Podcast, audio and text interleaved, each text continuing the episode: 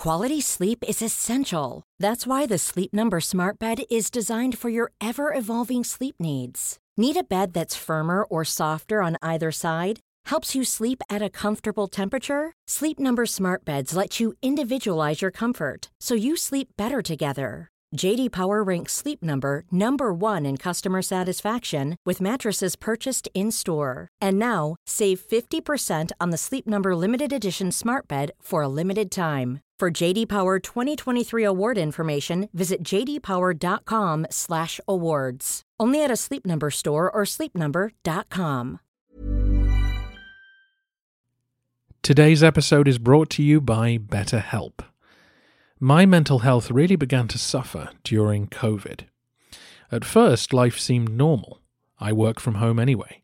But as the months passed with no vacation, no friends to see, no change in routine, it was a bit like the walls were closing in. And one of the things that got me through that period was therapy. Talking to someone who could help change the patterns that led to distress was incredibly helpful. If there's something you need to get off your chest, then why not give BetterHelp a try? You can just fill out a brief questionnaire online and they'll match you with a licensed therapist. You can arrange things to suit your schedule, and if you don't click with the person you're talking to, it's easy to switch to someone else. Get it off your chest with BetterHelp. Visit betterhelp.com/Byzantium today to get 10% off your first month. That's BetterHelp, HELP.com/Byzantium.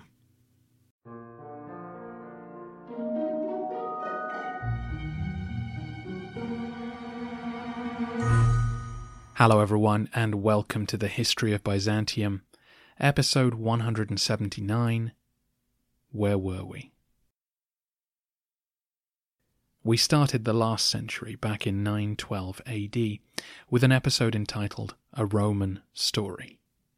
That episode covered the events which saw Leo VI pass away, leaving an infant, Constantine VII, to be fought over by various competing interests.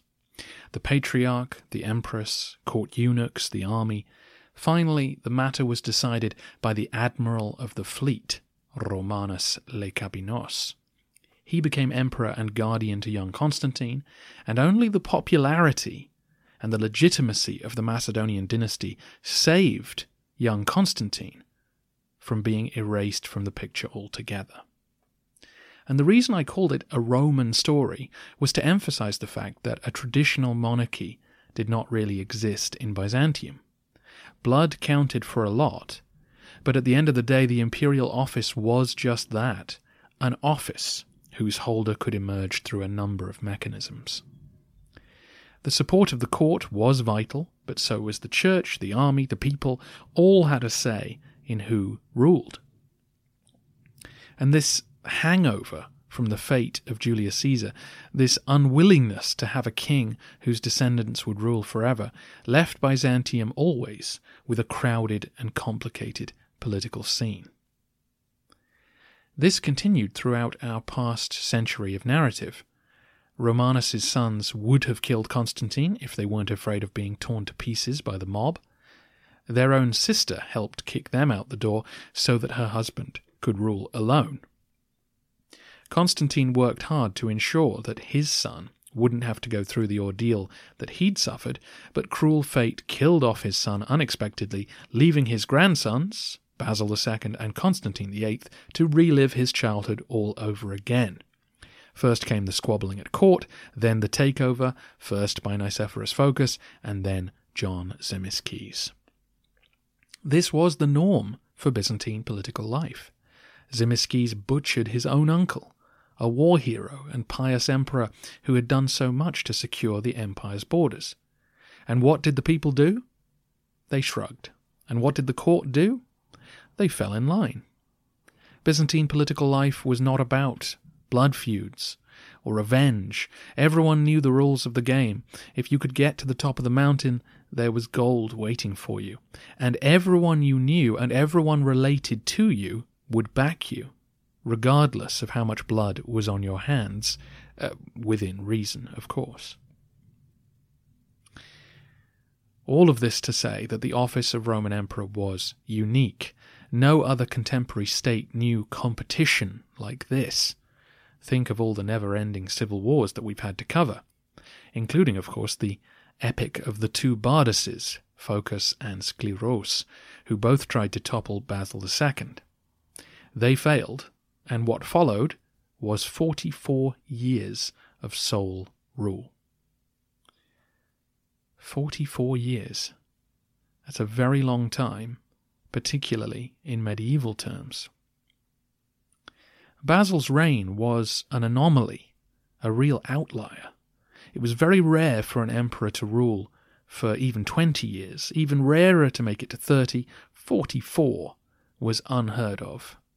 A father and his son could have lived and died in that time while Basil was still just enjoying his sole rule.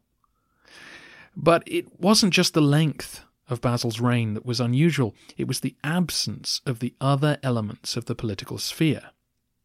Basil didn't marry. He had no wife or child or people that his children would marry to interfere with his court. He kept his brother at arm's length. He spent a lot of time away from Constantinople. He bypassed the crowds and the court and their usual influence for much of his time. He appointed pliable patriarchs, and he devoted himself to his army, making sure that the magnates were distracted and rewarded, and any sign of disloyalty was snuffed out. Having once been a pawn, Basil had decided to keep the board clear of other pieces. This was a most unusual state of affairs, and Byzantium both benefited and then suffered from it. After 44 years of competent and careful management, the empire was as healthy as it had ever been. But what about the succession? Basil's decision to not only stay single, but to seemingly prevent his nieces from marrying, condemned the Macedonian dynasty to obsolescence. The popularity of the ruling family had saved Basil. It had ensured that Phocas and Zimisces could never lay a hand on him. But whether he fully thought it through or not, his decision to have no successor put the empire on a collision course with ugly civil wars all over again. It wasn't just being childless that caused a problem, it was Basil's style of leadership. By spending so much time with the army and extending the empire's borders on all sides, Basil became a tough act to follow.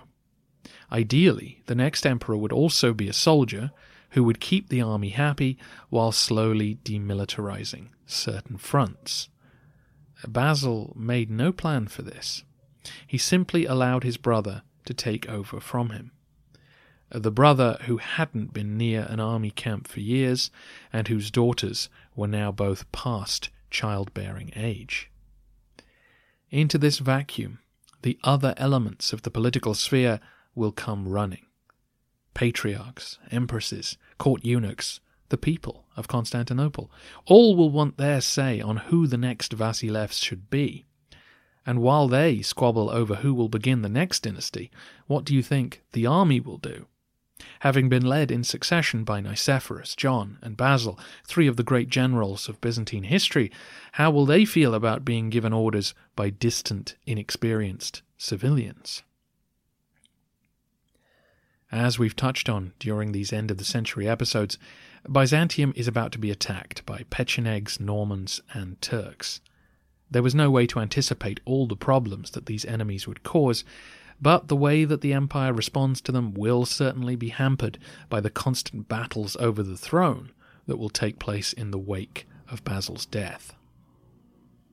As you know, Michael Psellos is our primary source for a lot of this period, and to give you an idea of the chaos to come, you should know that his Chronographia has been given the snappier title in its English paperback of 14 Byzantine Rulers. That is all you really need to know as our narrative resumes. The borders are safe, the economy is growing, but politics is on its way back after 40 years of living under Basil II's thumb.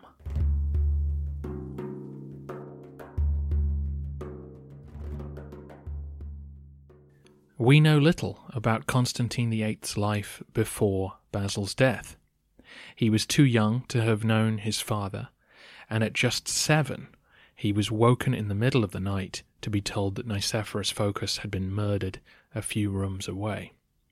It would be no surprise if he shared his brother's disdain for outsiders in the palace. In his 20s, we're told that he went on campaign with Basil on a couple of occasions, but that's the only hint we get of his public life. Unlike his brother, Constantine got married and had 3 daughters. And he stayed in and around Constantinople for most of his life. We're told that he liked horse racing, hunting, gambling, and comedy shows. That is entirely plausible, but many short-lived emperors are tagged with these hobbies, suggestive of their lack of moral fibre, and it makes a nice contrast with Basil's austere professional focus. Naturally, Constantine's household staff was made up of eunuchs. Psellos says that these men were mostly castrated as children on Constantine's orders and grew up to become his trusted friends. Now, our historian may just be describing a normal piece of business, that eunuch boys would be raised and educated alongside their sovereign to form bonds of loyalty. But if literally true, I thought it was quite a poignant description. Naturally, it was hard for an emperor to make real friends because of their distance from ordinary people, and so the lonely Constantine found camaraderie with the servants who surrounded him and came of age in the same luxurious confinement that he did. It remains a mystery as to why Constantine's daughters did not marry and have children of their own. The most likely explanation remains that Basil II did not want any other family gaining a position of power at court, and Psellos implies that Constantine agreed with this, and the fact that none of his daughters married until he was on his deathbed seems to point that way. It was a decision with plenty of risk and negative consequences attached, but in the end, none of them, not Basil, nor Constantine, nor his daughters Zoe and Theodora, would make any real attempt to groom someone from the next generation. Constantine was at one of the palaces outside of the capital when Basil felt the Grim Reaper's hand on his shoulder. The emperor called for his brother and handed the government over to him shortly before dying on the 15th of December, 1025. Constantine VIII was about 65 years old when he became sole ruler, and with no experience of government, he seems to have veered from generosity to brutality rather than finding a moderate path. He began his reign with a remittance of taxes and the release of political prisoners, but when a suspected conspiracy came to light a year later, he responded with a fairly vicious purge. The plot centred around the Dukes of Vaspurakan, Nicephorus Komnenos, who was accused of conspiring with the Georgians. This had been the source of Bardus Phocas's support back in the day, and Constantine seems to have overreacted in a big way. And not only were Nicephorus and his associates arrested and blinded, but the same fate was meted out to the descendants of all the major conspirators of the emperor's lifetime. Amongst those who lost their sight were Constantine Vortzis, Bardus Phocas, Basil Sclerus, and Romanus Corcuas. Essentially, the male grandchildren of all the famous generals who he'd known in his youth.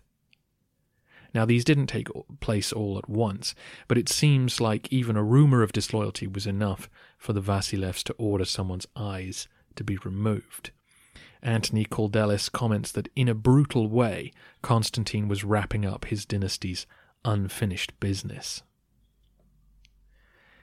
Meanwhile, in Greece, the people of Naupactos rose up and killed their unpopular governor, and Constantine sent troops in to inflict harsh punishments on the town's leaders, including blinding the local bishop.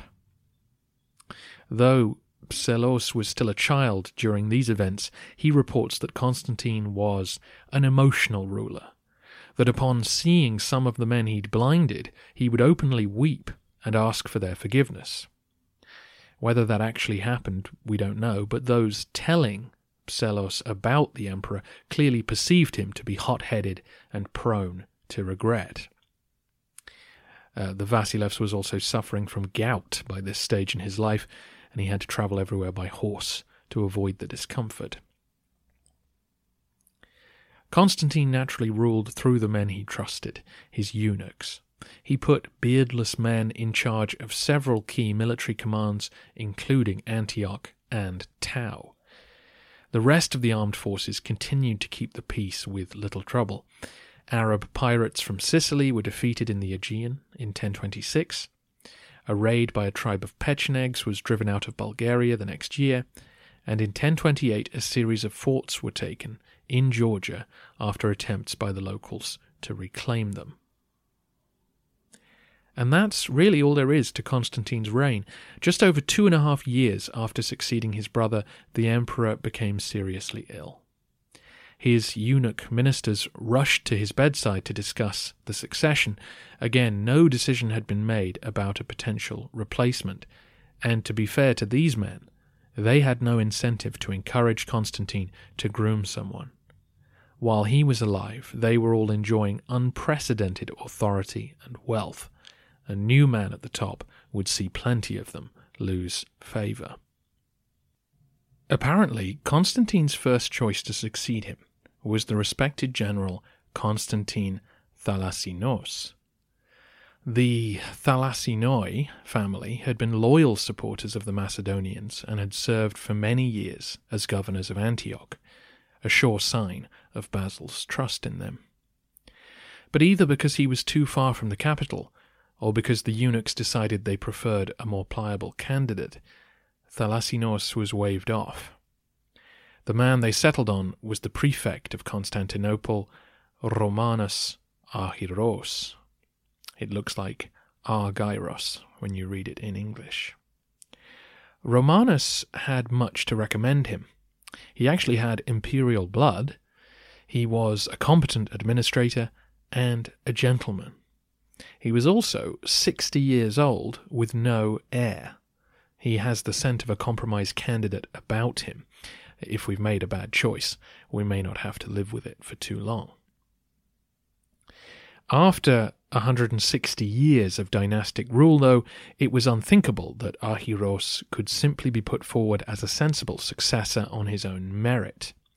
No, he would need to marry one of Constantine's daughters in order to gain the legitimacy necessary to be accepted. The problem was that Romanus was already happily married, and his wife had no interest in letting him go. The story Psellos tells is that soldiers were sent to their home, implying that they would kill Romanus if his wife didn't agree to leave him. The only way they could respectably divorce is if she joined a convent, so she accepted this fate in order to save her husband and became a nun. Romanus was then led to the palace and told that he should marry the emperor's daughter Zoe immediately. He did, and 2 days later Constantine VIII passed away. He was the last of the male Macedonians and the last emperor to be buried in the mausoleum of the Holy Apostles. He was about 68 years old and had ruled the empire for less than 3 years. In Constantine's short reign, we can already see the other elements of the political arena creeping back to prominence in the absence of Basil. Palace eunuchs were taking over military commands, important generals were being upset, imperial princesses were becoming kingmakers. The elevation of Romanus did nothing to address the problem of the succession. All it did was replace one old man with another. And Romanus was no Phocas or Zimisces. He wasn't going to do great things on behalf of the Macedonians. He was a stopgap, and it still wasn't clear what the transition away from the ruling dynasty was going to look like. Next time, we introduce our new imperial couple, Romanus is your new emperor and CEO, but he only rules because of his association with Zoe, a true Macedonian princess. But I'm sure they'll get along fine. After all, rushed marriage arrangements followed by shotgun weddings always end well. Since Constantine VIII has just passed, it's a good time to update our Constantine acrostic, where we're trying to come up with a simple rhyme scheme to remember each of the 11 Constantines, and of course starting each line with the next letter in the 11-lettered name, Constantine. Big credit to listener SM who came up with this structure, but also to all of you who responded on social media with suggestions for this update. Here's what we have so far, and we begin, of course, with Constantine I. Christianized the Roman state, oldest offspring of the great, nearly reigned 100 days, saved the city, so they say. Theophanes called him dung, assassinated by his mum. Noted writer, purple born, the slayer's brother, earns our scorn. Seems a bit harsh on Constantine VIII in retrospect, but all suggestions for improvements are welcome. And if you're looking for a very late Christmas present, or just something good to read over the holidays, then why not check out a new piece of historical fiction set in Byzantium? It's about a young man heading out to serve in Nicephorus Phocas' armies. And the title of the book was inspired by one of our episodes. It's called A Triumphal Procession, by Bashir Abu Eid. Check it out now on Amazon, and if you read ebooks, you can actually pick it up for free right now. It's a special Christmas offer, so if you take him up on it, then why not review the book and help draw the attention of others to it?